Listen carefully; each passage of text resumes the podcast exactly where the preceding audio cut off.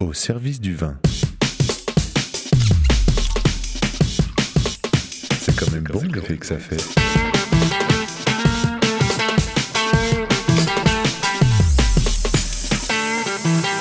Attends, reviens, j'enregistre. Non, on fait silence.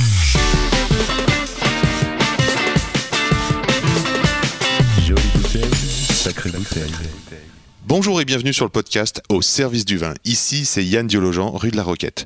Au service du vin, c'est un podcast pour vous aider à cheminer dans le et les mondes du vin. Qui se met comment au service du vin? Comment donner la chance au vin d'être le meilleur possible? Qu'est-ce que le bon? Qu'est-ce que le bon moment? Qu'est-ce que la bonne température? Qu'est-ce que le bon cadre? Qu'est-ce que le bon événement? Pourquoi tout d'un coup ça groove et que l'atmosphère vibre, s'électrise ou s'apaise Voilà ce que je veux. Savoir le comment du pourquoi. Je pars donc à la rencontre de ceux qui se mettent au service du vin, comme Sébastien Cornille, vigneron à Marson, appellation Janière et Coteau du Loir être délicat, avec une grande intelligence, du goût et de cœur, il nous livre une partie sensible de sa vision du métier de vigneron. Sébastien nous reçoit en pleine vendange au domaine. Nous, car nous sommes en équipe, le caviste, le sourire au pied de l'échelle, et le resto zinc des marcheurs de planète. La journée a été intense pour Sébastien, le raisin qui est rentré dans les cuves est super, le moral est donc bon et déjà nous pouvons percevoir des équilibres acidité-sucre très prometteurs. Nous avons parlé de précision des jus, d'acide vibrant et autres tartriques, maliques, citriques, de l'oubli de la théorie des savoir-faire sans la technique, de ressenti, de viticulture, d'intervention du vigneron et d'ego, d'interprétation du millésime. Une discussion prenante, drôle et apaisée qui donne envie d'aller plus loin à boire avec les oreilles. Si vous voulez communiquer avec moi, parfois je réponds et pour me trouver, Insta at Yann Diolo, Y-A-2-N, D-I-O-L-O. Let's talk with Sébastien Corny.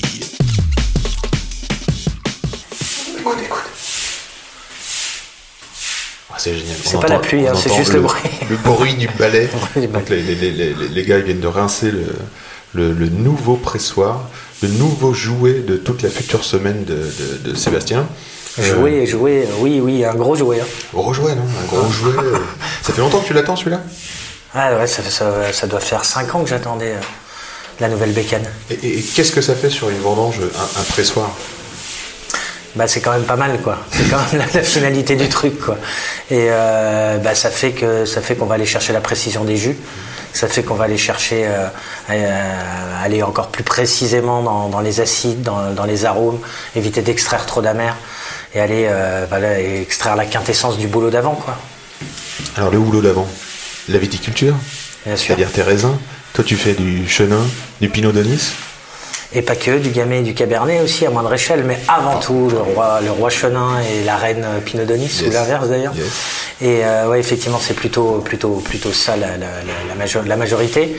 Et euh, Chenin, bien sûr. Et sur les terroirs qu'on a, il faut, euh, si on veut gagner en, en qualité, il faut, il faut améliorer le, la partie pressurage, d'où, d'où ce- ce- cet investissement important. Je t'ai entendu- dire tout à l'heure, ouais, je suis au service du raisin. Bon, ça me fait trop rire parce que je sais pas dans quelle conversation t'étais, mais je passe à côté de toi, tu dis je suis au service du raisin. Ça veut dire quoi être au service du raisin? Ben, C'est-à-dire que tout ce que vous avez vu là aujourd'hui, c'est juste la, la- la petite cerise sur le gâteau, mais 90% du boulot, il s'est fait d'abord dans la vigne. D'accord. Et en fait, faut, il, faut, il faut se mettre, euh, il faut essayer de comprendre la plante, comprendre ce qu'elle veut, comprendre ce que le climat demande, comprendre ce que le millésime demande, comprendre la texture du raisin, et ensuite derrière, on va finaliser avec le pressurage, avec la macération. Mais le plus gros du boulot, il a eu avant, et c'est euh, en fait, on met en avant tout ce, que la nature a donné, et nous, on essaie de comprendre ce qu'elle a voulu nous dire. Ça, c'est pour le millésime. Mais j'ai quand même l'impression que c'est un gros travail de 1, 2, 3, 4, 5, 6, 7, 8, 9, 10. Arrête-moi Millésime pour avoir un matériel végétal euh, comme tu l'aimes ou comme tu l'as souhaité. Ouais, complètement. ouais, parce que toi, tu, tu- en fait, tu, quand, tu, quand je dis que tu te mets au service de la, de, de la vigne, c'est-à-dire que tu l'accompagnes doucement pour la rendre la plus autonome possible. En fait, l'idée, l'idée finale d'un vigneron, c'est que la vigne, elle soit la plus autonome possible et qu'on ait le moins besoin De tous les d'intervenir. vignerons? Ah non, pas de tous. Normalement, d'un vrai vigneron. Parce que là, ouais, d'un vrai vigneron. Donc, euh, en fait, euh, pour toi, voilà, un vigneron, c'est d'abord de la viticulture. Avant tout, c'est de la viticulture, hein, bien sûr. Donc, si je comprends bien, un matériel vivant, des plantes fortes qui vont donner des raisins avec un caractère, du goût. C'est bien ça? Oui, c'est ça. Et juste l'expression, l'expression de la terre, l'expression du climat, l'expression du cépage. Et nous, on se met au service de tout ça, quoi. Tout Très bien, c'est super. Alors, le chenin, l'expression du chenin ici, à Janière ou en Coteau du Lor, ce serait quoi? Alors, c'est quelque chose de très tendu, avec une, une grosse, ce qu'on appelle une minéralité, quoi, un côté vibrant, euh, vibrant des acides. Ça, pour moi, c'est la caractéristique de Janière. Cette acidité qui est toujours là, euh, super tendue, super présente, qui ne lâche pas de bout en bout. C'est comme sur un fil. C'est, euh, c'est pur, c'est net, c'est cristallin. Ça, c'est la marque de fabrique de Janière. Après, derrière, on va y ramener un petit peu d'aromatique, mais une aromatique qui est plutôt sur la fleur blanche, qui est plutôt sur le, le fruit blanc, mais pas trop mûr. On va pas, on va pas avoir des textures très importantes. On va pas avoir beaucoup de gras. On va être plutôt sur quelque chose de linéaire, droit, tendu et vif. Quoi. Ça, ça c'est la marque de fabrique. Quoi. Avec ce petit côté fleur, un petit peu côté fruit. tu, tu, tu m'as parlé déjà euh, deux fois d'acidité. Euh, Est-ce que tu pourrais nous expliquer pour qu'on puisse comprendre l'acidité, comment elle se mesure? Parce que j'ai entendu que parfois c'était en grammes, parfois c'était en pH. Qu'est-ce que c'est que l'acidité? Je suis pas, en fait, je suis sensible à l'acidité par le goût, par ce qu'il y y a dans la bouche. On le voit au résultat de tes vins, la, la tension, le- les acides vibrants, c'est vraiment comme ça qu'on qu'on décrit tes vins à la cave. Complètement. Euh, après, oui, effectivement, on peut l'analyser. Il y a des paramètres techniques pour l'analyser. Ça permet d'avoir des repères et de confirmer si ce qu'on a en bouche. Enfin, pour moi, ce qui est en bouche, c'est d'abord la priorité. Et ensuite, on le, on le- on confronte une analyse s'il faut. Mais l'analyse, elle ne doit pas être obligatoire pour décider de euh, la maturité de son raisin ou le moment où on récolte. Certains vont aller d'abord regarder ces paramètres techniques et ensuite décider s'ils vont vendanger ou non. Moi, pour l'instant, je fais aucune acidité sur mes vins. Avant tout, ce que je veux, c'est le goût, l'équilibre de goût sur les acides, sur les amers. Et ensuite, je vais essayer de le retranscrire dans le vin en le piégeant, en ramassant au moment où je pense que c'est le, c'est le plus opportun pour conserver ça, quoi, en fait. Et après, derrière, on l'accompagne dans la vinif. Donc, y mettre des chiffres, oui, on peut toujours y mettre des chiffres, effectivement, en grammes par litre, en pH. Ça permet d'avoir des indicateurs pour voir la stabilité du vin, pour voir comment il va se comporter dans le temps, pour voir comment, euh, comment il va s'oxyder ou non. Ça, c'est important. À un moment donné, il faut le voir, mais au début, c'est pas le plus important. Alors, tout ce qui compte, c'est euh, l'équilibre qu'on a gustatif. Aujourd'hui, tu nous as fait goûter plein de jus de raisin. Des jus d'anis, des jus de chenin. Oui, on avait. euh, Pas des jus de chaussettes, hein, des jus de chenin. et on avait déjà ces équilibres-là. Tu, tu, tu- tu- tu cherches ces marqueurs-là. Je cherche, ouais, complètement. Je pourrais, là, par exemple, une année comme ça, bon, il n'y a pas beaucoup de volume. Donc, il faut qu'on joue aussi les, les notions de volume. Il ne faut pas trop perdre en, faut, faut pas trop perdre en jus, parce qu'on en a déjà pas beaucoup, parce qu'il a gelé. Mais on pourrait très bien se dire, on va chercher les maturités encore plus optimum pour aller vers, euh, vers des demi-secs, vers des moelleux. Pourquoi pas, je veux dire. Euh, moi, ce que je veux, c'est vraiment garder, euh, garder ce traceur, là, effectivement. Dans tout ce qui fait la marque de fabrique de mes vins, c'est ce côté, effectivement, cristallin tendu, quoi. Et ça, euh, ça, je veux qu'on le retrouve dans tous mes jus. Mais ceci dit, il faut aller chercher quand même la maturité. Donc cette année, par exemple, c'est une année un peu compliquée parce qu'il y a beaucoup d'alcool et que si on voulait aller chercher la maturité totale avec euh, la maturité des, des tanins, euh, il faudrait peut-être aller encore plus loin Dans le temps dans le temps. Du Mais ça veut dire qu'on perdrait en jus encore, qu'on concentrerait encore plus, qu'on aura encore plus d'alcool. Et déjà que là, on est sur des onis à 14, 14,5 d'alcool, tout ce qui est rentré, même les gamets. Incroyablement haut. Alors que normalement, moi j'ai connu ici des onis à 2013 à 10 degrés, 10 degrés et demi quoi. Et, euh, et donc jusqu'à où on pousse la maturité? Est-ce qu'on va chercher la maturité totale phénolique, donc des tanins, ou est-ce qu'on se dit on essaie de trouver le compromis pour avoir euh, gardé la fraîcheur quoi. Donc c'est ce que je cherche à faire, bien concernant un peu cette acidité. Et en parlant de ressenti et d'acidité, est-ce que tu pourrais nous expliquer par exemple le ressenti de l'acidité avec beaucoup d'alcool? Comment ça se modifie dans la bouche? Comment on pourrait Bah, je expliquer sais ça? pas. Tu sais pas? Et par exemple, comment, comment on pourrait expliquer le ressenti de l'acidité avec euh, plus de sucre? Alors, euh, le sucre va, va enrober l'acidité. Ouais. Ce qui fait que sur des ici, par exemple, on a aussi un terroir. Moi, je le cherche pas trop, mais ça, je peux le faire sur certains millésimes. On peut aller sur des équilibres de demi-sec, c'est-à-dire que techniquement parlant, c'est des vins qui sont vachement sucrés, à 10, 12, 15 grammes de sucre. Et, et malgré tout, on a, on a vachement de fraîcheur parce que l'acidité, elle vient contrebalancer le sucre. L'acidité, elle vient masquer le sucre ou le sucre vient masquer l'acidité, ça dépend de quel côté on voit. Mais il y a cette espèce d'enrobé du sucre qui vient, qui vient masquer l'acidité et qui vient la rendre plus aimable, en fait, tout simplement. Alors que si on va chercher à aller vers le sec, totalement sec, ben, on va avoir des vins qui vont, être, qui vont avoir cette énergie qu'il y a dans mes vins mais euh, qui vont les bâtir pour la durée, mais qui peuvent être un peu austères quand ils sont jeunes, parce qu'ils sont super, euh, super vifs, quoi. C'est un peu citronné, quoi. Mais c'est ce qui fait la marque de garde du. Acide quoi. citrique. Acide citrique. Ouais, c'est ça. Bon, tout à l'heure, tu as parlé d'acide tartrique. C'est quoi les acides tartriques? Alors l'acide, c'est l'acide le plus important du, du vin, mais c'est celui aussi qui va disparaître le plus vite en fermentation. C'est-à-dire que c'est par effet, alors là je sais pas quoi dans le vin, ça va cristalliser, ça va faire des cristaux de tartre et l'acidité va chuter finalement.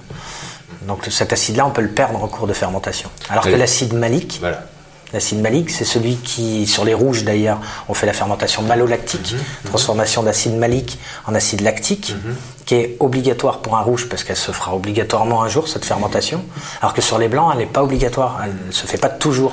Donc si on conserve beaucoup de malique, on aura le côté vachement plus. des acides qui vont être plus percutants, quoi, qui vont être plus, plus accrocheurs au niveau de la bouche et qui vont pas disparaître parce que la malo, elle se fait pas toujours. Alors que le tartrique peut disparaître. Je me rends compte qu'on s'embarque dans une conversation très œnologique.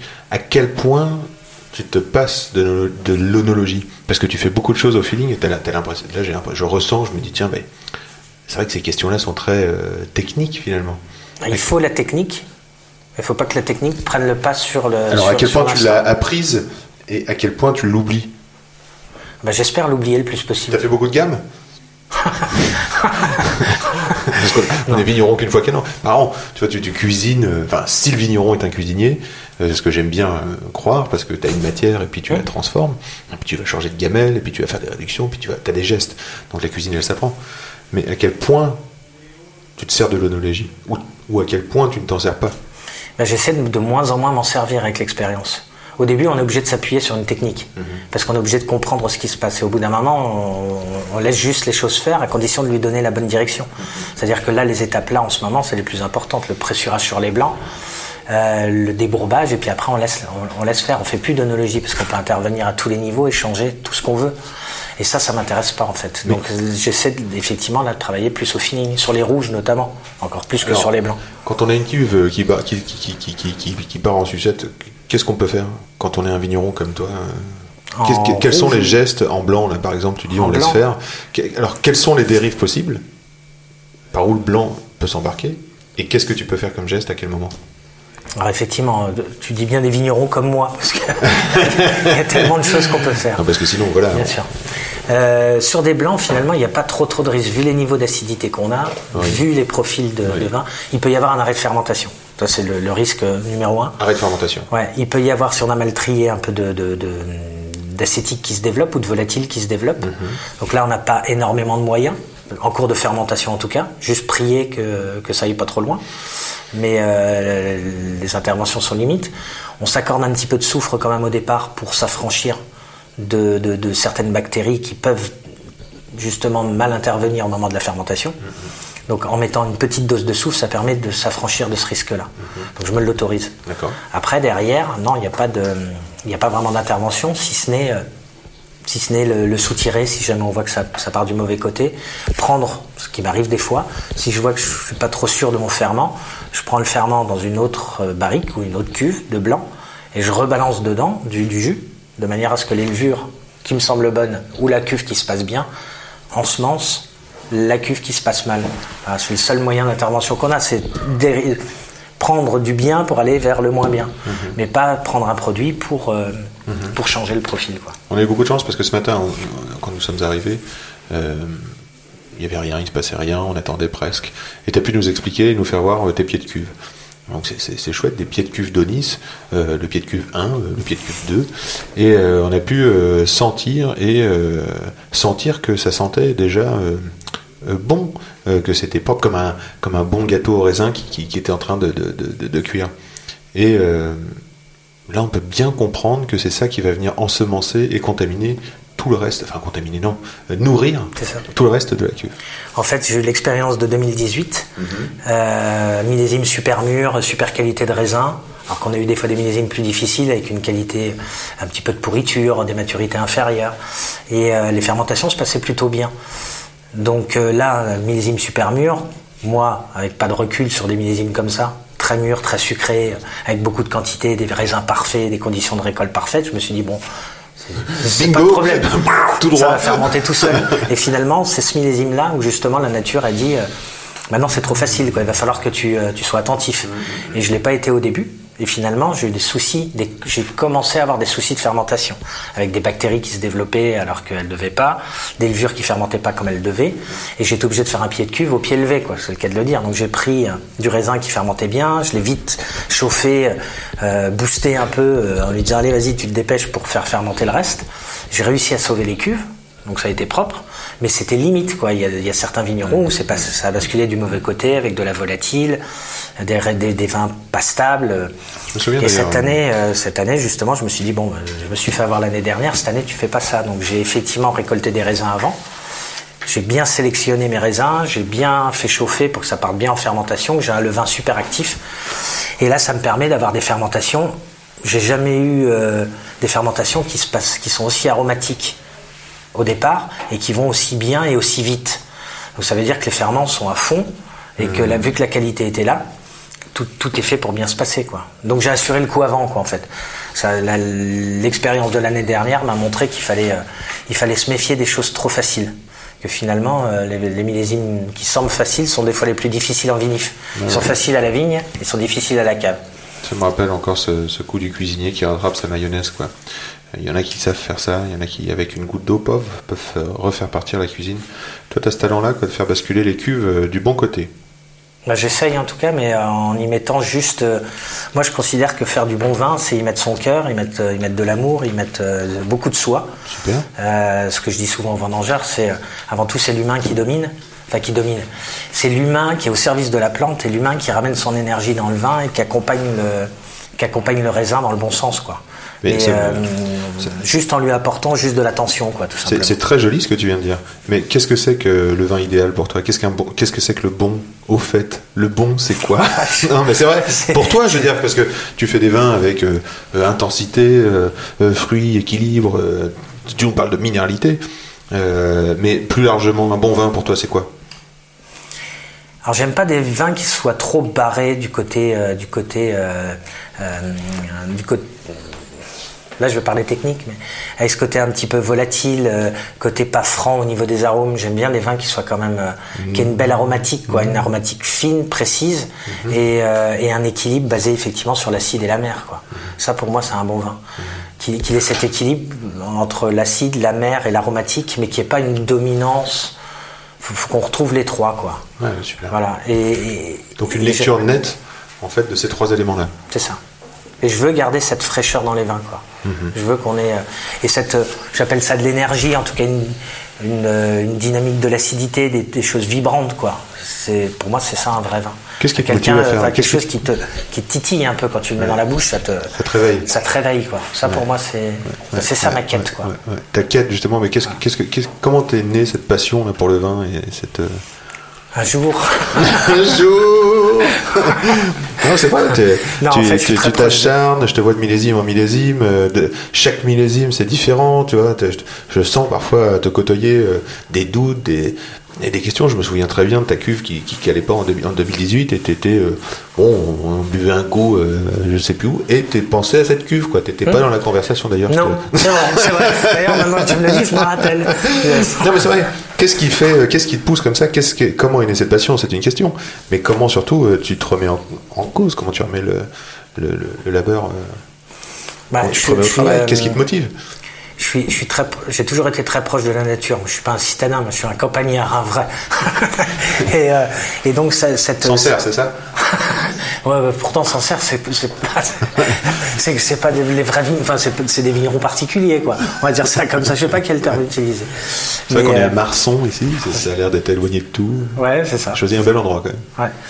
Euh, non, je suis très proche de la nature et, euh, et, et les, les, les fruits ou euh, la plante m'a toujours intéressé. Voilà. Et euh, euh, faire pousser une pomme pour avoir une bonne pomme, ça m'intéressait pas. Voilà. Faire des céréales encore moins. La vigne, la vigne, ça m'a toujours intéressé et le vin en particulier. Et, et, et je trouve que c'est tellement c'est tellement un métier diversifié et c'est tellement un métier où on doit mettre beaucoup de soi dedans. Un peu comme la cuisine quand même. Finalement, on met de soi, on met, euh, on met sa passion, on met son énergie, on met son amour dans le plat. bien sûr, font des bons produits. Donc ça, c'est mon premier boulot. Mon deuxième boulot, c'est de mettre en un, essayer d'harmoniser tout ça, ce bon boulot que j'ai fait avant, qu'on a fait avant, euh, et ben essayer de le, le magnifier par une vinification. C'est comme la cuisine avec des bons produits. Donc c'est comme, je te retournerai la question. Comment, comment peux-tu continuer dans la, dans la cuisine et qu'est-ce qui te motive à continuer? C'est un peu le même principe, si tu veux. C'est, Oui, mais- c'est, euh, c'est parce que euh, c'est une envie de faire plaisir aux autres. C'est surtout ça pour moi. Ouais. En tout cas, moi, ce qui m'anime, si tu sûr. me retournes la question, c'est ça. Quand je vois les yeux briller des clients, ça. ou même, euh, tu vois, là, on est en présence de l'équipe. Parfois, on a des, des- des choses ensemble, on se goûte, on se dit, ah, ouais, c'est ça. On a des enthousiasmes, on y va, quoi. Hum, complètement. Donc, euh, il y a- il y a- Et ce qui est super, c'est que bah, c'est une partie. En fait, on donne. Moi, ce que j'aime beaucoup là-dedans, c'est que je donne tout ce que je peux donner de moi. Donc c'est ça qui m'intéresse, c'est ça qui me motive à continuer. Je donne et après, je sais que le, ça va. Si je donne tout ça, ça se retrouve dans le vin et que je vais faire des heureux derrière. Et ça, pour moi, c'est ça la. C'est cool. ça que j'ai envie de continuer. Trop cool. Même Et- malgré des fois les difficultés qu'on peut avoir avec les clients, on va pas rentrer là-dedans, mais avec tous les soucis de climat, d'économie, de... et ça, ça pourrit, ça, ça pourrit, parce que c'est ça des fois qui fait, qui coupe un peu la motivation. Ouais. C'est l'argent et les aléas climatiques, quoi, ou les deux réunis, quoi. Et euh, parce que sinon, par contre, la foi, la passion, euh, dès qu'il y a du raisin qui arrive. euh, C'est pour ça que je suis pas toujours disponible, comme cet après-midi, j'étais dans mon dans mon monde. C'est génial de te Et, voir. euh, Moi, et ça, j'ai fait, pas euh, de- ça fait une heure qu'on te regarde courir sur ton pressoir, euh, prendre des trucs, des outils, euh, aller dans la cave, revenir, Hein distiller deux trois trucs, ordre à tes collaborateurs. Enfin, c'est extra de voir cette petite fourmilière et de cette concentration aussi que tu mets dans tes vins, concentration mentale. Ah oui, C'est-à-dire que tu es avec ton vin en devenir. Et c'est extra. Parce que c'est hyper compliqué pour nous, enfin en tout cas pour moi, de goûter euh, des raisins euh, juste euh, sortis pressés et d'imaginer. Alors je connais tes vins heureusement, donc j'arrive à, faire des, projections, mais c'est quand même pas si facile. Je suis vigneron, euh, j'ai 25 ans, euh, 30 ans. Qu'est-ce que tu pourrais. euh, euh, je sais que tu aides pas mal de jeunes. euh, Qu'est-ce que tu pourrais dire à quelqu'un qui voudrait faire un conseil pour quelqu'un qui voudrait débuter dans le métier? Ce que je viens de dire tout à l'heure, c'est- il faut. Bonne. Il faut, il, il faut, il faut, euh, on est toujours euh, dominé par son ego, je pense, quand on est jeune. Ouais. Et il faut tempérer son ego. Et euh, il faut, il faut comprendre qu'on n'expliquera pas toujours tout, qu'on aura beau avoir la science et la technique, mais que c'est pas ça qui fait le vin. Et que le petit plus, c'est ce qui fait la différence dans le vin, c'est tout sauf la technique et tout sauf son ego. Et c'est avant tout justement se mettre au service et comprendre et, et se laisser porter par le truc. Et je pense que c'est valable dans tout métier. Et quand on atteint ça, c'est là où la différence elle est. Elle est. Tu bois tes paroles. Et euh, justement, j'ai un jeune là qui bosse pour moi. Et euh, son premier millésime, et ce qui, ce qui était intéressant, c'est que je l'ai fait goûter à mon embouteilleur. Un jour où on mettait en bouteille, il voulait qu'on goûte son vin. Bon, il n'était pas là. Et on a, go- il a- on a goûté et on en est arrivé à la même, à la même analyse en disant il cherche trop à dominer le produit. C'est lui, c'est pas le vin. Il domine le vin. Et en fait, c'est ça, en fait, c'est que tu dois être euh, l'accompagner, le vin, mais sans le dominer et décider où il doit aller. Et, et y mettre trop de, de, de- de trucs, soit de tanin, soit de, soit de démonstration, quoi. En fait, faut, faut pas qu'un vin soit dans la démonstration. Tu vois, quand on est soit quand on arrivé tout à l'heure, tu disais ça. euh, euh, ce que je comprends du millésime, donc ça veut dire que tu t'es déjà fait une image du millésime ou un ressenti du millésime, est-ce que tu as goûté, ce que que- quand tu as été dans tes champs, et tu vas finalement l'interpréter. Hmm. C'est là la forme, la forme un peu artistique du vigneron. Bien sûr. Bah, sans ça, ça ferait longtemps que j'aurais arrêté. C'est magique, ça veut dire que voilà, il y a une sorte de, de- c'est comme le poète qui reçoit des mots ou euh, le peintre qui va s'en aller dans des couleurs ou des formes. Ouais, c'est extraordinaire. Il faut. euh, des fois, on me demande est-ce que je peux venir avec toi dans la vigne, par exemple. Ben, y a des moments où je dis non. Il faut que je me retrouve tout seul face à ma plante, me balader. Je m'arrête quand j'ai envie de m'arrêter. Je prends un grain, je goûte, je réfléchis, je me dis, et puis je presse entre mes dents. Je fais. Ouais, ok, donc la presser, il va falloir la faire comme ça. Ah tiens, les tanins, ils sont comme si. Enfin, c'est ça la vérité du truc. Et, euh, et on comprend, on comprend, euh, on comprend ce qu'il faut faire. Et ça, c'est pas de la technique, c'est juste de, du ressenti, euh, euh, puis on se laisse porter par le truc, quoi. Et, euh, et quand il n'y a pas ça, c'est là où ça devient chiant.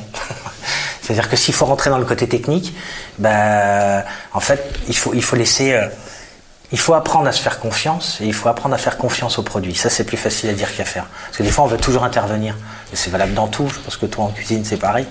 Des fois, on se dit, merde, ça a peut-être du mauvais côté. Et puis, on, va, on va. Alors que c'est peut-être une phase qui passe Et finalement, c'est, elle doit passer par là, cette phase. Et des fois, on veut intervenir. Là, la technique n'est pas bonne. Donc il faut se laisser porter par le truc.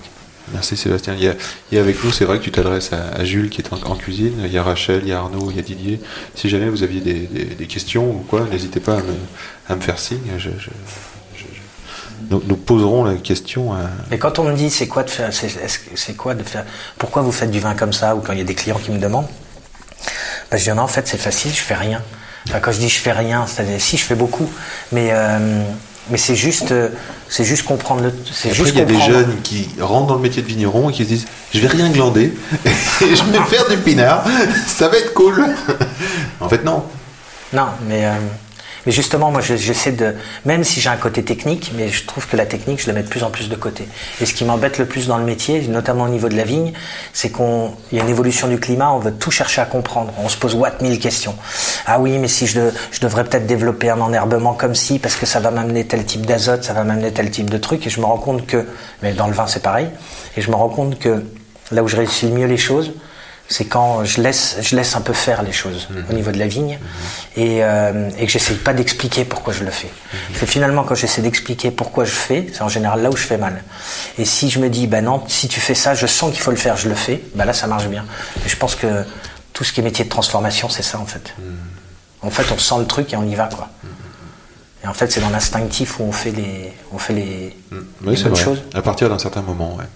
Il faut, il, faut, il faut avoir une base solide quand même, je pense. Soit une connaissance du, du produit, soit peut-être un peu de technique quand même. Ou alors il y en a qui ont ça inné aussi en eux. hein. Ouais, inné, je crois pas. Je crois quand même que c'est beaucoup de travail. Je pense que c'est beaucoup de travail, de l'audace un peu, et puis euh, de l'intelligence. pour reprendre un mot. Mais euh, juste pour clôturer, hein, quand je me suis installé il y a 10 ans, euh, quand je repense, enfin il y a 12 ans, quand je repense, je suis arrivé, je débarquais de la Réunion, j'avais jamais conduit un tracteur, j'avais jamais eu de vigne vraiment, j'avais jamais fait de vin, j'avais juste donné des conseils de ma vie. Et je suis arrivé, je me suis dit, allez, tu fais tout de A à Z. Et euh, alors certes, j'avais un peu la technique, mais je me débarquais de la Réunion euh, avec pas le même climat, pas le même sol, rien, enfin rien à voir avec ici, quoi.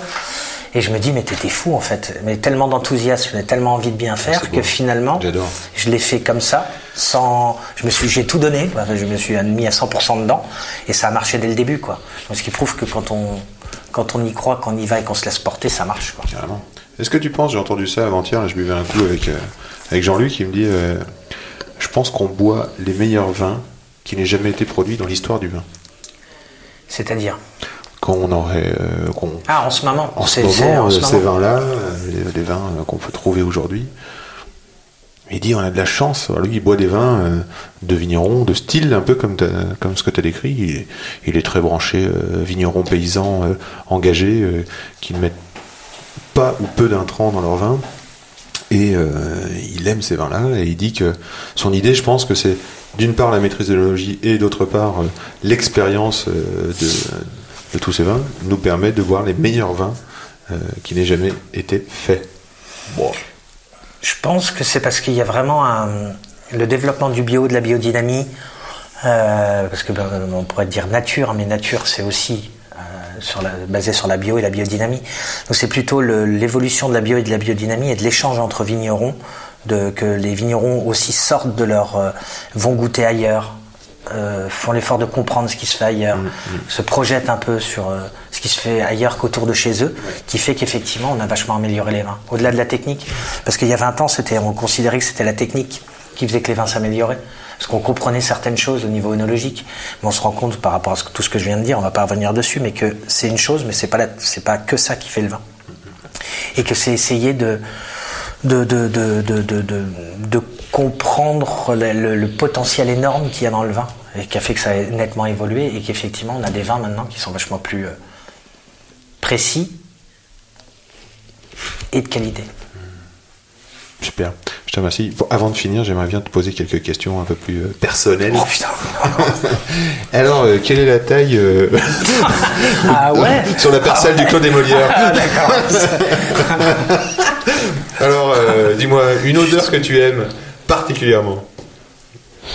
Euh, La cannelle. C'est ton côté. Réunion, il y en a à la Réunion Peut-être. Une odeur que tu détestes Euh, L'œuf pourri. Ouais, je peux comprendre. ouais. Alors, et puis une dernière question pers- personnelle, que, parce que je sais que tu bois du vin et je sais que tu aimes le vin, d'ailleurs tu, le- tu le dis en parlant, euh, euh, s'ouvrir au monde, goûter les autres copains, tout ça. Ah, plus que les copains même, ce qu'on ne connaît pas. Coup de cœur de ces derniers temps, un vigneron que tu aimerais euh, partager ou dire, euh, tiens, j'ai goûté un tel? Euh, ouais, je dirais Jurançon, Jurançon Jean-Marc Russotte. Jean-Marc Russotte à Jurançon. Ouais. Eh ben, on va aller filer goûter ça, je pense. Pour- Merci Seb d'avoir pris tout ce temps avec nous. Bah, de rien, avec plaisir. Et pour rebondir sur ce que tu as dit, euh, moi ça m'a fait plaisir de vous accueillir. J'étais plus disponible ce matin quand vous êtes arrivé, un peu moins cet après-midi puisque j'étais dans mon truc et il y a des bah, tant que j'ai des petits soucis, ça va pas. Là ça y est, la journée est terminée maintenant. Il faut voir qu'il est va bien. 20h46, ça va bien, on va aller casse-croûter un petit coup. Salut, merci, à Salut à tous. sur le podcast au service du vin. Ciao bon l'effet que ça fait. Merci d'avoir écouté jusque-là, et merci à Sébastien pour son accueil, son temps, la qualité de son propos et ses vins. Merci Philippe, merci la team, Sourire et Marcheur, Aurélie et tous ceux qui soutiennent le projet. Pour nous aider, justement, nous faire connaître, un avis, une note 5 étoiles, ça compte énormément. Ça vous a plu? Dites-le à votre monde et parlez-en autour de vous, à vos amis, vos proches, vos collègues, les journalistes. Allez-y Faire euh, ce podcast, c'est passionnant et avoir votre soutien, ça décuple, ça met la gouache, le cœur à l'ouvrage. Et n'oublie pas, où que tu sois, en bas de chez toi, il y a forcément un caviste ou un restaurateur passionné qui saura t'entendre et se régaler d'échanger sur le monde du vin. Allez, au plaisir de se croiser ici ou là. Salut